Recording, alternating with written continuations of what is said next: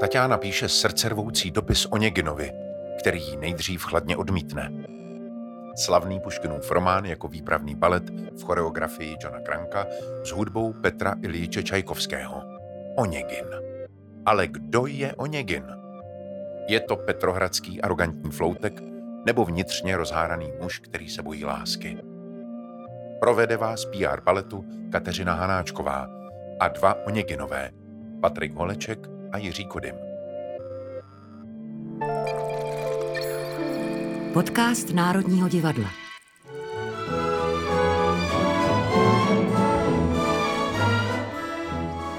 Puškinův Oněgin patří k největším milostným dramatům lidské historie. Ať už je přetaven do opery nebo do baletu, tak vždycky nás to všechny chytí za srdce. Žena, která miluje, rozervaný muž, který neví, co chce. Dopis Tatiány, vyznání její veliké lásky, příběh zrady a Oněginovy viny.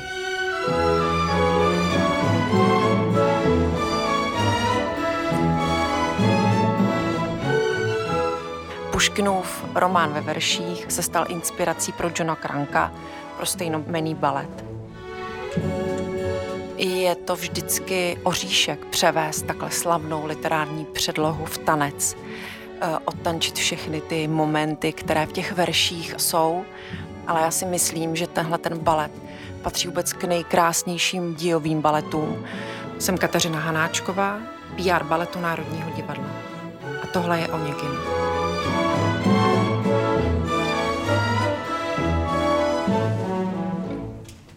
Už když se otevře opona, tak jsme vtaženi do atmosféry 19. století.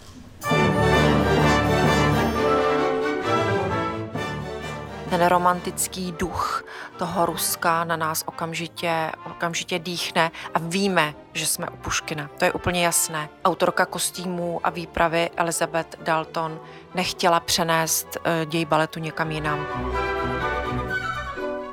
ze všech detailů, kostýmů je nám jasné, že jsme na venkovském sídle. Vidíme tu dvě dospívající dcery, Olgu a Tatianu. Věnují se typickým činnostem. Olga vyšívá, Tatiana si čte a podle té pohodové atmosféry získáváme dojem, že takhle stráví dalších 20 let svého života.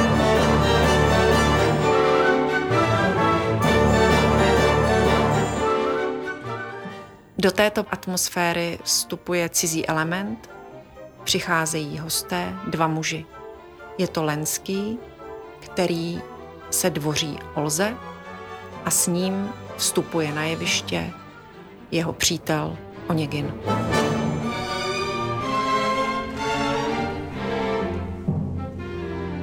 Povídání o Oněginovi mi přicházejí pomoci dva představitelé hlavní role Oněgina, ačkoliv Oněgina oba tančili, tak jsou naprosto rozdílní. A to nejen věkem, ale i svým naturalem, povahou. A je zajímavé, jak oba si tu cestu za tím Oněginem museli vyšlapat a oba na konci v té roli absolutně excelovali. Patrik Holeček, první solista baletu Národního divadla, jeden z nejmladších Oněginů z premiéry v roce 2020. Já jsem byl solistou v tu chvíli asi rok nebo dva. A, ale hlavně ten, tohle to dílo, ten Oněgin, ta role, ta hlavně není moc jako bych řekl, mně podobná. Charakterově je podobnější spíš ten Lenský. A Jiří Kodym, baletní mistr, Oněgin z premiéry v roce 2005. Pro mě to bylo asi tak nějak daný, že se tak trošku připadám jako Oněgin, že držím si odstup, což ty lidi od, od, kolikrát odradí, se nemusí vůbec povídat. Ale jinak každopádně to je jinak, to je jenom póza, bublina, aby nikdo neobtěžoval moc asi. Ale jako Oněgina jsem si užíval vždycky a Oněgin je pro mě hodně zásadní role v mý kariéře. Ale vraťme se do děje baletu. Lenský s Oněginem přicházejí do toho rodinného sídla. Lenský přichází za Olgou. Chce jí vyjádřit svoji náklonost, dvoří se jí a nejde o žádné drama a nic nenasvědčuje tomu, že by se mělo stát něco převratného, katastrofického. Nicméně oba muži přitahují pozornost a všechno se začíná točit okolo nich. Myslím si, že oni, oni hrajou takovou nějakou starou tradiční hru, že vlastně když se ta dívka podívá do zrcadla, tak koho v tom zrcadle jako v odraze uvidí poprvé, tak do toho se zamiluje a to, to bude jí snoubenec. Tatiana se také podívá do zrcadla a uvidí tam Oněgina.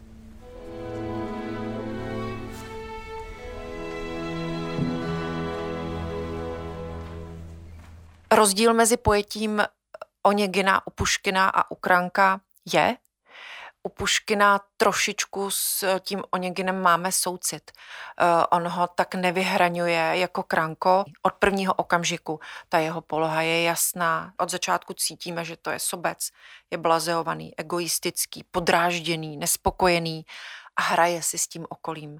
Nebere vážně ty lidi kolem sebe, vůbec mu nedochází, co může způsobit. A také do toho zrcadla se podívá vlastně jen tak. Takže on to spíš myslel jenom takový jako žert když ona se kouká do zrcadla, takže tam přišel a jako vtípek udělal, že se na ní podívá, že ona ho uvidí.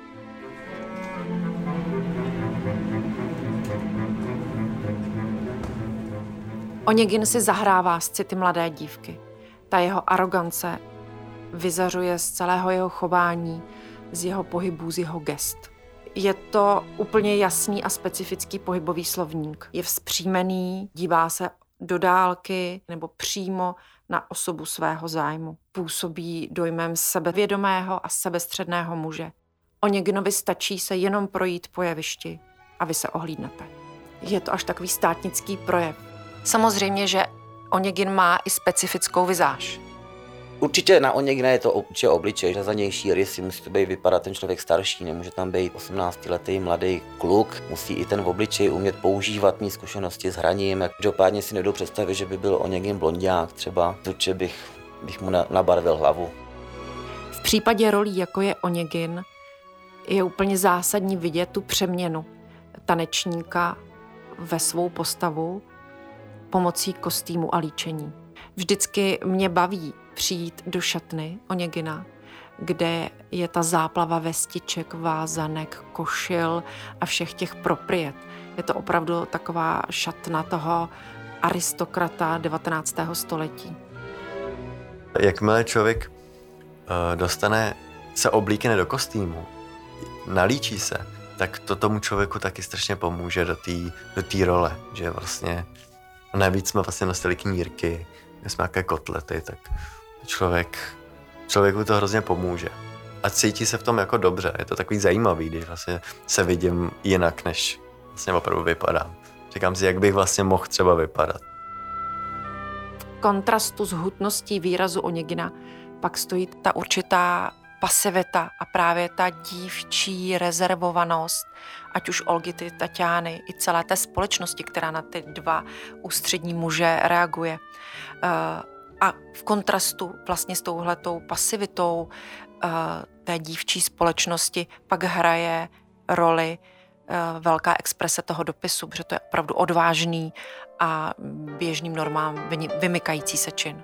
Ale ještě před tím dopisem se odehrává její sen. Ona mě spatří v zrcadle. Každý jako čeká na ten, ten slavný duet a já si prostě v té chvíli říkám, tak, tak to prostě doufám nějak zvládnu, protože to je, to je prostě smršť potom. Snový duet je nejenom jeden z nejznámějších, ale také nejtěžších duetů v baletu vůbec. Je na něm krásné, že ačkoliv je plný toho těžkého tancování, těch zvedaček, výdrží, tak dokáže úplně do detailu odvyprávět to, co má. Taky jako divák nevnímáte tu obrovskou náročnost a obtížnost, která je v té choreografii eh, vepsána. Tanečníci samozřejmě tančí jakoby lehce, vy máte pocit, že o nic nejde. Ale opravdu ta choreografie je za hranici fyzických možností. Tanečníci se dostanou na nějaký, do nějakého bodu, eh, kde už opravdu jako jsou jak provazochodci na laně. A do toho je tam to velké herectví a ta obrovská psychologická náročnost, kterou musí vyjádřit. Takže to jde v ruku v ruce. To vyčerpání, fyzické napětí, ten obrovský výkon a k tomu to herectví a to, co prožívají. My vlastně musíme udržovat tu choreografii, musíme pořád být do, do poslední chvíle být v té roli, když jsme na jevišti. A já prostě si vždycky říkám, musím si rozložit síly. Nesmím to prostě napálit hned z začátku, nebo tak. Takže, a to je právě taky hrozně těžký, jako psychicky to, to udržet, prostě to, tu, tu sílu a tak. Tam je hrozně moc flipů třeba, nebo jako výhozů, že vyhodím holku a zase ji chytím. A to jsou takové opravdu specifické věci, jako zvláštní flipy, že já ji vyhodím za ruku, ona se ve vzduchu otočí a já ji musím chytit za, vlastně za kolena třeba, za nohy, což jsem ještě nikdy jako nikde neviděl než tady. No. A ta partneřina je dobrá škola pro všechny, jako kdo, to, kdo tím si projdou, i když by byli jenom v, já nevím, nějakým pátým obsazení a mají možnost to zkoušet. Úplně jsem ke konci tak strašně šťastný, že už je konec toho a zase můžu projít tím zrcadlem a jít prostě do zákulisí. A, a to je vlastně pořád první jednání, ale pro mě už mám pocit, že skončil balet. Protože když, pře, když jakoby udělám to zrcadlo, tak mám už vyhráno. Kranko dokázal odvyprávět všechny ty nuance těch milostných vztahů v rámci těch základních tanečních duetů. A je to vlastně těžké, když musíte tancem vždycky vyjádřit trošku jinou lásku, protože jiný vztah má Tatiana Onegin, navíc se ten jejich vztah ještě vyvíjí a jiný vztah je mezi Lenským a Olgou. Pokaždé jsou to padedé, pokaždé jsou to duety a pokaždé absolutně přesně víte, o čem to je, jaký je rozdíl v tom citu a v tom, jak se ti lidé milují. A to je krásné a myslím si, že dokonce uh, to cítíme mnohem přesněji než u Puškinových veršů, uh, kdy tady opravdu pomocí hudby a tance se nám to srdce bulí vejpůl. My z klasických baletů Labutích jezer a Louskáčků jsme zvyklí na to, že se tančí a pak se příběh vypráví pomocí baletní pantomimy. To je takový ten starý model, na který jsme zvyklí, máme ho rádi, patří to k tomu tradičnímu baletu, ale vypravěči 20. století už od něj opustili a vlastně tak, jak jsme zvyklí i v moderních inscenacích, vypráví příběh kontinuálně, bez pantomimy, bez těch pasáží, které zastavují eh, tok děje. Krankovi se to zde podařilo naprosto geniálním způsobem.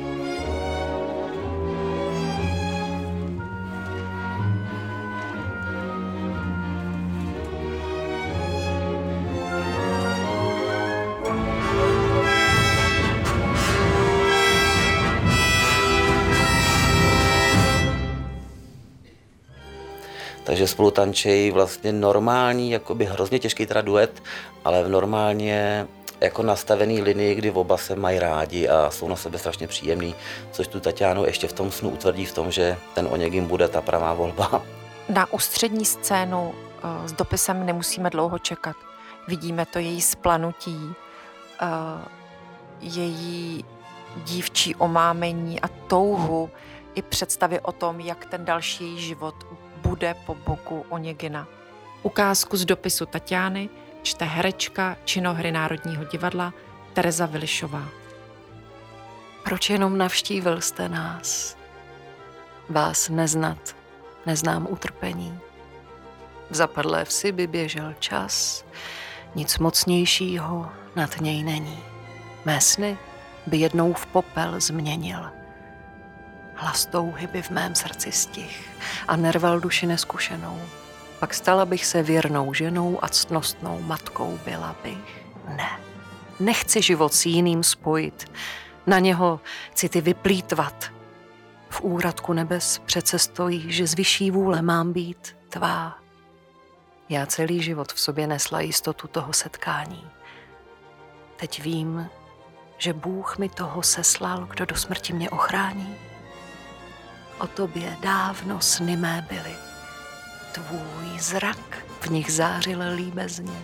Tvůj hlas mé nitro rozezněl. Byl sneznámý a přece už milý.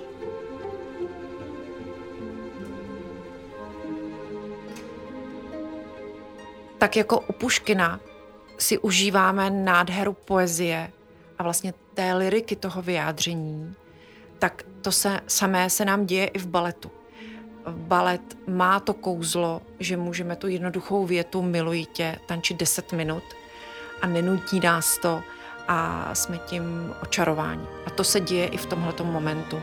My sice nemáme ty nádherné Puškinovy verše, ale máme krásu toho pohybového vyjádření, kdy my si užíváme s Tatianou, jak nám tančí to, že miluje, to, že je mladá, eh, má ty představy, touhy, má vášeň a myslí si, že život bude nádherný a všechno dopadne krásně. Ona to celé prožívá ve velké euforii, ve velkém štěstí, píše dopis, tančí, pobíhá po místnosti, je rozverná, je divoká a přitom už je velice, velice zamilovaná.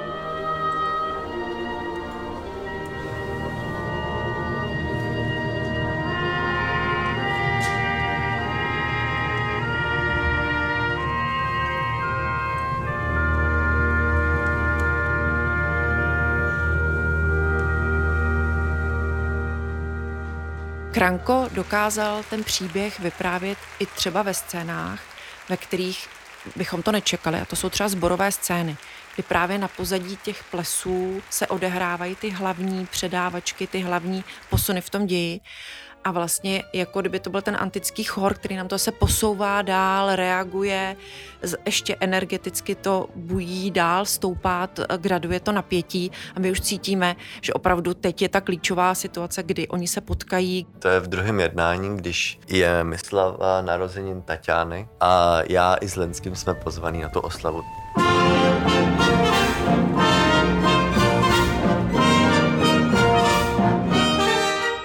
A na té oslavě bych chtěl někdy nenápadně, když tam není moc lidí, bych rád ten dopis vrátil, jakože bych jí rád řekl, že neopětuju její city. A tam se mi hrozně líbí ta hudba. Když ta hudba už začíná sborem baletu, když tančej kovals a potom oni pomaličku valčíkovým krokem odcházejí, ale ta hudba pokračuje a právě to jako spojený hrozně hezky s tím naším herec, co naší herecký etídou a potom se to zase vrací zpátky do té místnosti ten tanec.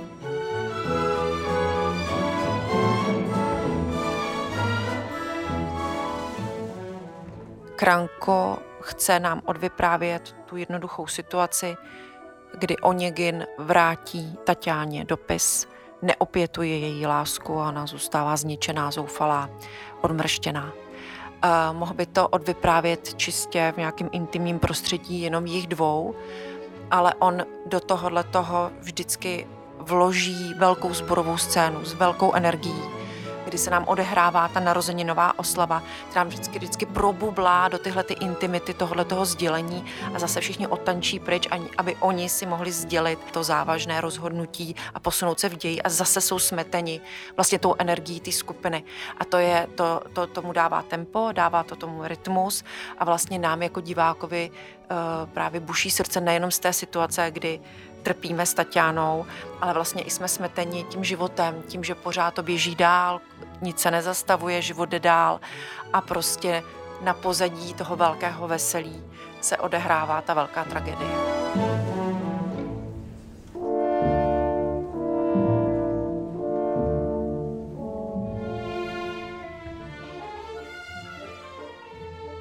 Možná vás zarazí, Eh, že slyšíte Čajkovského hudbu, ale není to Čajkovského Onegin.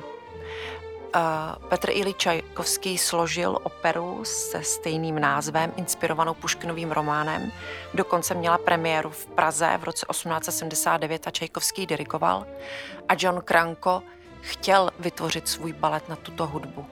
Ale tehdy byl v angažmá v Sadler's Wells a pro tento operní dům bylo nemyslitelné, aby se na operní partituru tančilo.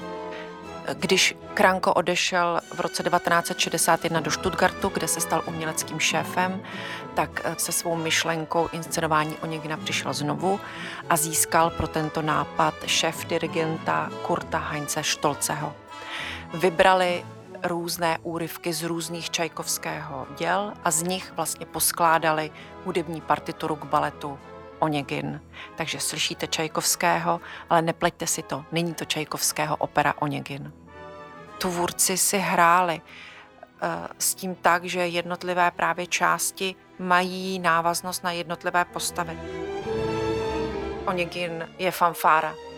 To jsou ta jeho antré, která jsou úplně jasná.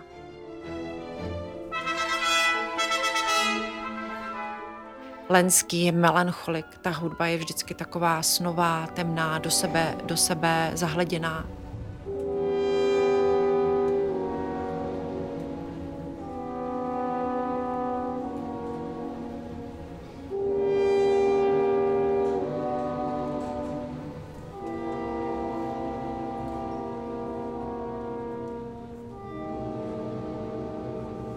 Olga i Tatiana. To je taková jako bublavá, cinkavá, i když u Tatiany tak pak přechází v ty tragické tragický tóny, ale pořád je to taková živá hudba.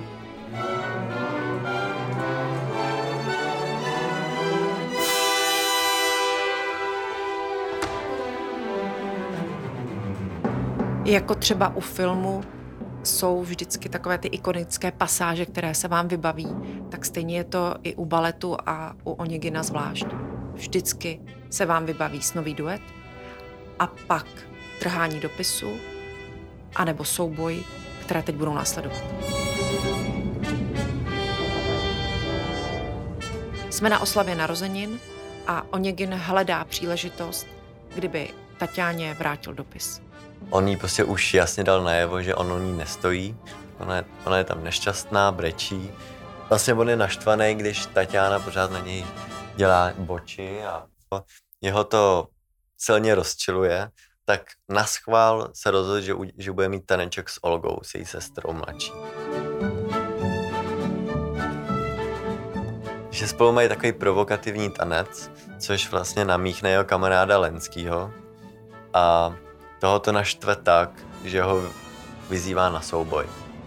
Od té naivity, hry na život, hry na lásku, kterou vidíme v prvním dějství a na začátku, se dostáváme k okamžiku duelu, kdy všem dojde, že teď už přestává hra a přichází skutečný život.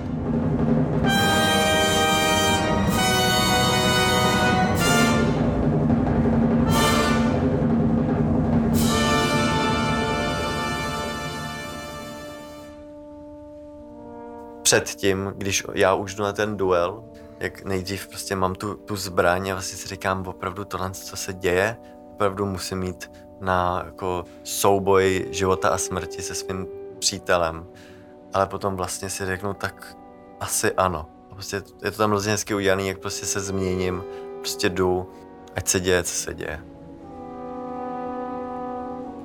Vždycky, když sleduju uh, ten milostný trojuhelník, čtyřúhelník, který eh, se v baletu odehrává, tak přemýšlím, jestli tady jde o lásku a o žádlivost, anebo taky trošku o ega, které eh, se Krankovi krásně podařilo eh, vložit do těch tanečních partů, do těch vyjádření. Protože my víme, že Onegin odmítá Tatianu a ještě začne flirtovat s Olgou, čímž rozdráždí žádlivost Lenského, svého přítele, a vznikne ten základní milostný konflikt. Vyústí to eh, ve vyzvání na souboj. Nejdřív má velký taneční part Lenský. Je to nádherné solo, opravdu jedno z nejkrásnějších sol a tanečních příležitostí v celém baletu, kdy Kránko dal tomu Lenskému příležitost vyjádřit všechnu tu lásku, ten vztek, to zoufalství z toho, že se musí postavit i tomu svému příteli eh, do očí. Vy vidíte úplňkový měsíc, vidíte temnou noc, eh, vidíte to jeho osamění a je to nádherná emoční scéna, kdy vy toho Lenského naprosto milujete, chcete tam vběhnout a zachránit ho a odtáhnout ho pryč, že se ta situace přece nesmí stát, to není možné, aby se to stalo. No ono se to stane se všemi důsledky.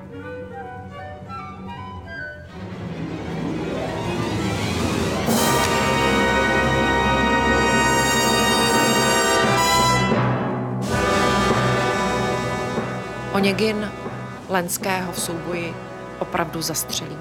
Tam je strašně silná hudba a i když se tam netančí na konci toho druhého jednání, ale jenom je to o pohledu té Tatiány, která leží na zemi s zroucenou Olgou a teď pomaličku sjíždí tím pohledem toho Oněgina od od nohou až nahoru a jemu vlastně dojde, že se ten pohled setká, že nejenom, že ztratil kamarádu, ublížil Olze, ale tohle už mu Tatiana nikdy neodpustí.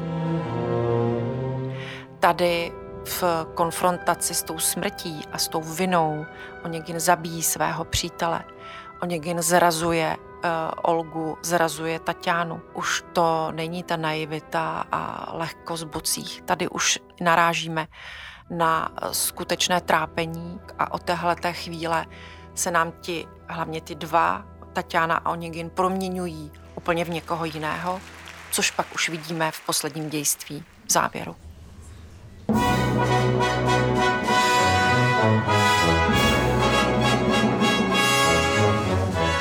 Třetí jednání nás vtahuje do zcela odlišné atmosféry. Nejenže uplynulo deset let, ale změnily se úplně životní podmínky vlastně našich hlavních hrdinů. Oněgin se vrací do Petrohradu po svých peripetích, Tatiana je vdaná za knížete Gremina a děj se již neodehrává na venkově, ale přímo v Petrohradě v sídle, kde Tatiana s Greminem žije. Gremin je vlastně pojmenování manžela Tatiany z opery Čajkovského a ne původně od Puškina. Tak tady trošičku posouváme se zase do té role podle opery a ne podle Puškina. Je tady oslava, ples právě u Greminů, vidíme vdanou paní, vidíme dámu, která absolutně na jedničku zvládá svoji společenskou roli. Je to vážená osobnost a přichází uh, tenhle ten opět cizí element do toho prostředí, tak jak je to v tom prvním dějství. Kdy ten její jasně daný svět je narušen příchodem Oněgina. Mezi druhým a třetím jednáním u Kranka uběhne deset let, u Puškina jsou to pouhé tři roky, takže se nám vracejí do děje postavy starší, zkušenější, vyzrálejší. Jsou to už jiní lidé. A je také zajímavé, jak z hlediska líčení a kostýmů eh, těch deset let vypadá. My se trošičku tomu usmíváme, že si říkáme, co všechno musel ten Oněgin během těch deseti let zažít ze strašlivé muka, když tak sešel, protože to líčení a ta jeho vizáž, když přichází na závěr eh, baletu, to není deset let, to je 40 let rozdílu. V tuhle tu chvíli to je spíš takový už starší pán, který tak polemizuje nad tím svým životem, co se stalo, co bylo, a až potom vlastně on jí spatří a prostě když vidí, co mohl mít, jak ona vlastně najednou vyzrála a ona vidí jeho a vlastně taky je asi v šoku, že vlastně to je ten, ten člověk, do kterého byla tak strašně zamilovaná, asi možná pořád je, ale taky si uvědomuje, že už se to prostě nedá změnit.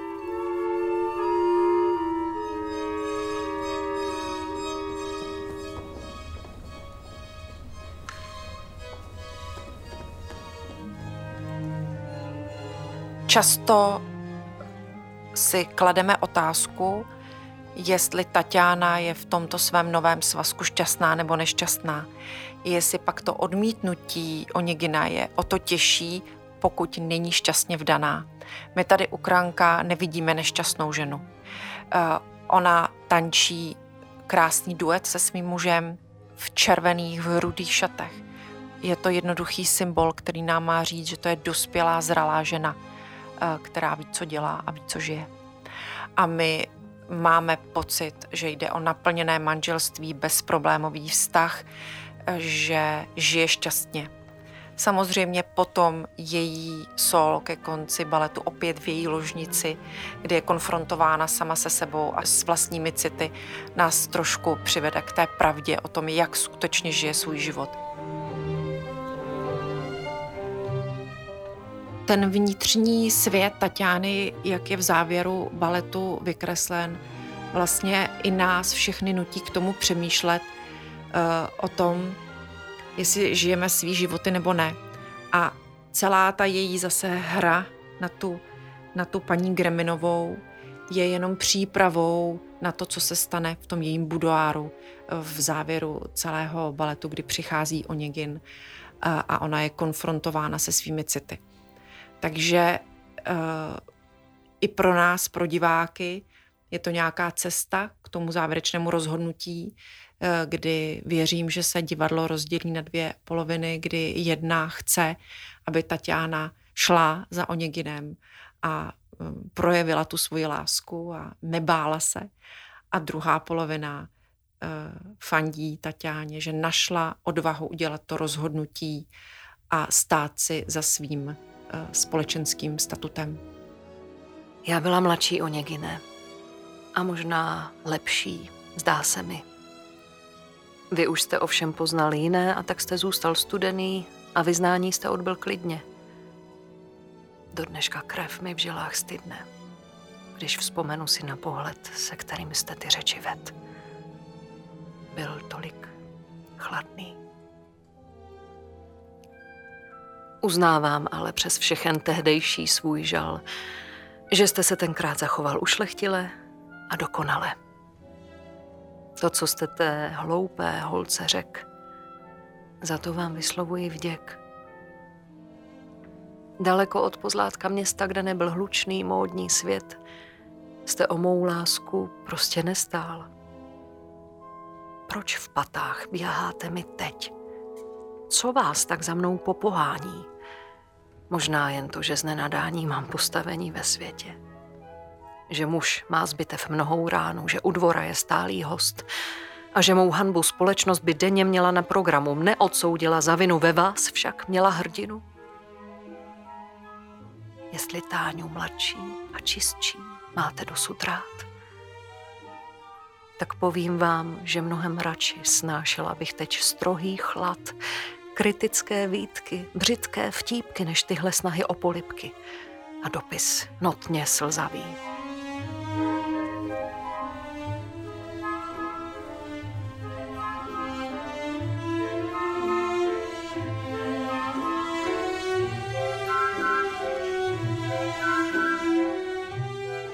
Finální duet celého baletu nám trošičku navozuje a povídá si s tím duetem, který byl na začátku.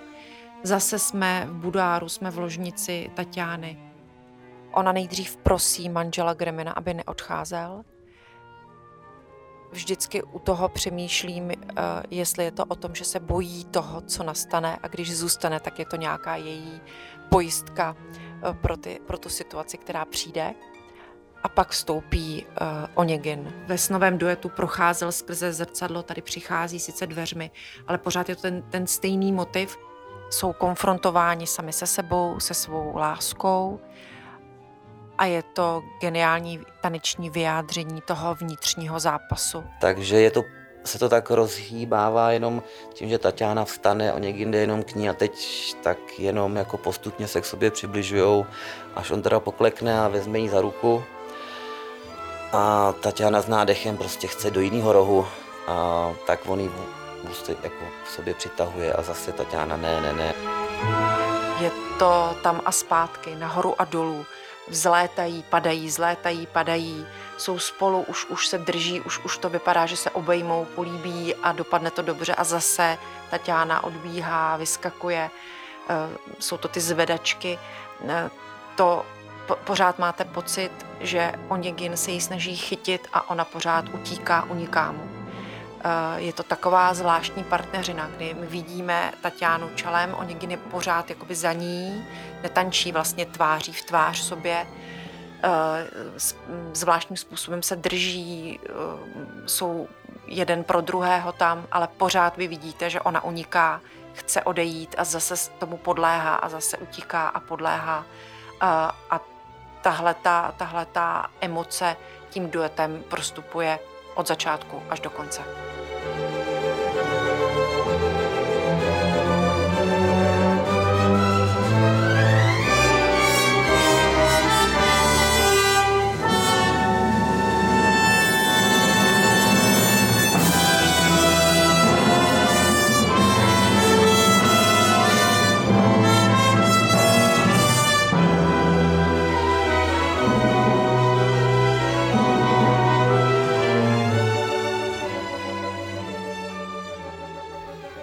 Vlastně hrozně zvláštní, že tohle jsou všechno takové kroky, které nám na tom sále dělali strašný problémy. Jako, jsem vůbec nevěděl, kde má ta holka osu.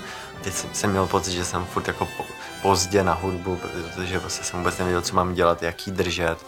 A najednou v tu chvíli na tom jevišti, když člověk to tak strašně prožívá, tak vlastně ta, ta, ty technické věci s ním, tak to prostě je jako nic. Vůbec nad tím nepřemýšlím a prostě to přišlo úplně samo. Věci, které jsem se tak dlouho učil, prostě měsíce a najednou to prostě šlo úplně jako přirozeně bez problémů. I přes tu zjevnou lásku, kterou Tatiana cítí k Oneginovi, ho potom odmítne. Uh, Onegin zoufalý odbíhá z jeviště, z jejího života a ona zůstává stát zcela sama na scéně a má pouze zaťaté pěsti v rukách a jinak je úplně povolená. Uh, všechno vlastně hodí si k nohám, ale zůstanou jí ty zaťaté pěsti. A to je nádherné gesto, nádherné vyjádření, kdy cítíte ten úplný konec, ale zároveň je tam prostě to, to, to silné napětí a do toho teda se zatahuje opona a je závěr. Včas člověk, člověk je z toho úplně zmatený. jako jestli... Že si musí uvědomit, že to je opravdu jenom jako hra. Tak, ale, ale opravdu člověk je z toho jako chvíli se musí spamatovat, že že jako to, co právě jsem prožil tam, tak je to takový, opravdu je to, je to tak silný zážitek, že opravdu si na chvíli sednu a říkám si jako dobrý, tak už, už jsem zase spát, nebo tak.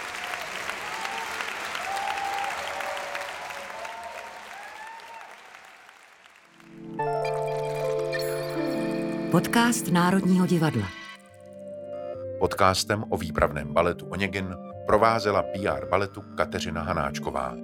Slyšeli jste také solistu baletu Patrika Holečka a baletního mistra Jiřího Kodyma. Korepetice Jana Vrabcová. Ukázky z Puškina v překladu Jaroslava Janovského četla herečka činohry Národního divadla Tereza Vilišová. Podcast k jádru věci vyrobilo Národní divadlo ve spolupráci se Storylab Audio. Režie a střih Damian Machaj. Dramaturgie Lucie Krizová. Zvukový mix Ondřej Kalous. Podcastový kanál Národního divadla můžete odebírat na Spotify, Apple Podcasts a všech podcastových aplikacích. Těšit se můžete na spoustu zajímavého obsahu. Pravidelně vás vezmeme k jádru věci. Provádět inscenacemi vás budou přímo jejich tvůrci. Uslyšíte i divadelní magazíny a speciály. Vaše komentáře, náměty, připomínky, ale i pochvaly můžete posílat na e-mailovou adresu podcast zavináč národní pomlčka divadlo.cz. Děkujeme, že nás posloucháte. Naslyšenou u dalšího dílu a naviděnou v divadle.